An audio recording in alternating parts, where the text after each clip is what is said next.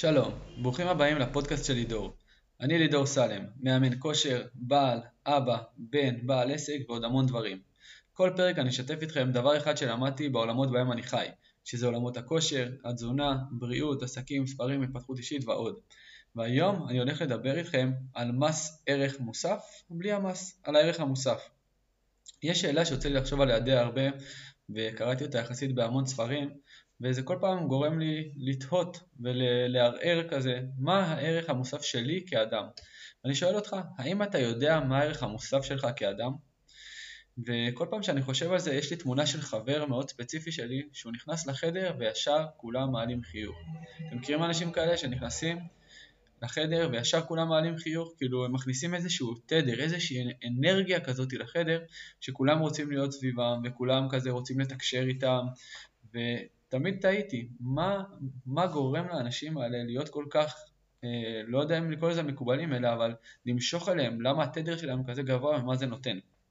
וכמו שאמרתי בפרקים הקודמים, אני אינטואיטיבית ישר חושב על עסקים, ואני אומר לעצמי, אמ, יש כל מיני חברות בארצות הברית, יש לדוגמה את חברת תומס, חברה ש...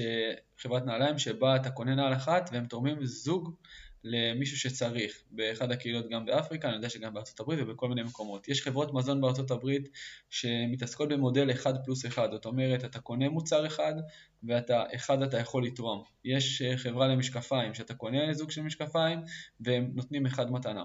וכעסקים, אני שואל שאלה שהיא כללית, איך אנחנו כעסקים יכולים לעשות רווח, כי זה המטרה בעצם גם של עסק, להיות אמיתי ושקוף, אני מאמין מאוד בשקיפות קיצונית.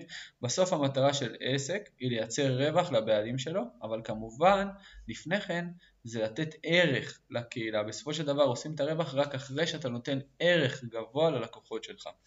אז שמתי את זה על השולחן, חשוב שנדע את זה. אמ, ואני שואל את עצמי, באמת איך כעסק אפשר לעשות את זה? ואני כל פעם שואל את עצמי בדיוק את אותה שאלה. אני כמאמן כושר, יש לי מועדון כושר, אני עובד עם גברים, אני עושה אימונים אחד על אחד, אני עושה אימונים בקבוצה, אני עושה תוכניות לירידה במשקל.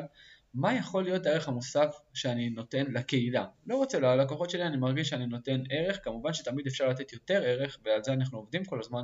ואני שואל שאלה שהיא כרגע כללית, איזה עולם אני יכול, איך אני יכול להשפיע על העולם יותר נכון? בצורה טובה באמצעות העסק שאני עושה. אז ארגנו כל מיני אירועים לקהילה, עשינו כל מיני, אספנו כסף למסיבות חנוכה וכאלה. ואני שואל כיסוד, איך היסוד של תרומה לקהילה בעצם יכול להיות בעסק שלי. כי אני חושב שתרומה לקהילה ונתינה באופן כללי זה אחד מהערכים שאני באמת מאמין בהם מתוך השבע הערכים שיש לי. אז למי שיש רעיון מוזמן לשלוח לי בפרטי, נשמח לשמוע כל דבר. ואני מאחל לכולנו שכל העסקים, במיוחד עסקי האוכל, שבהם שכולם יהיו ככה, שכולם יהיו במודל שנותן קודם כל את הפוקוס על לתת לקהילה, וגם לעשות רווח. תחשבו על זה שכל פעם שהיינו נכנסים לסופר וקונים חלב, מישהו שהיה צריך חלב, מישהו שאין לו וידו אינה משגת, יכול לקבל חלב, בדיוק באותו מודל.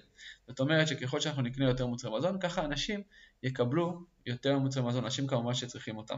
אז באמת, כמו שאמרתי, אני מאחל לכולנו שכל העסקים יהיו כאלה, כי לתת זה לקבל בחזרה. בסופו של דבר מי שנותן, הוא, הוא מרגיש את השינוי הזה עליו, הוא מרגיש את השינוי החיובי, הוא מרגיש את ההתרוממות רוח שיש לו כתוצאה מנתינה ושיש לו את האפשרות לתרום. מי שמקבל זה סיפור אחר לגמרי, אז הלוואי שכולנו גם נהיה בצד הנותן, ושכל העסקים ייקחו את המודל הזה ויפתחו אותו, ואם למישהו יש רעיונות מוזמן לשלוח לי בפרטי, באהבה, אני אשמח לכל איזשהו רעיון שיוכל להוציא אותי כרגע מתוך איזה קיבעון מחשבתי שאני נמצא בו. אז אלופים, איזה כיף היה לי להיות איתכם. אני באמת מאמין שנתינה זה הדבר הכי טוב שיש לכל בן אדם, ובאמת אהבה אמיתית זה נתינה. אז אם קיבלתם ערך מהפרק הזה, אני מזמין אתכם לשתף אותו עם אנשים שאתם אוהבים. וגם אם לא תשתפו, אני עדיין אוהב אתכם. אני הייתי לידור, ונתראה בפרק הבא.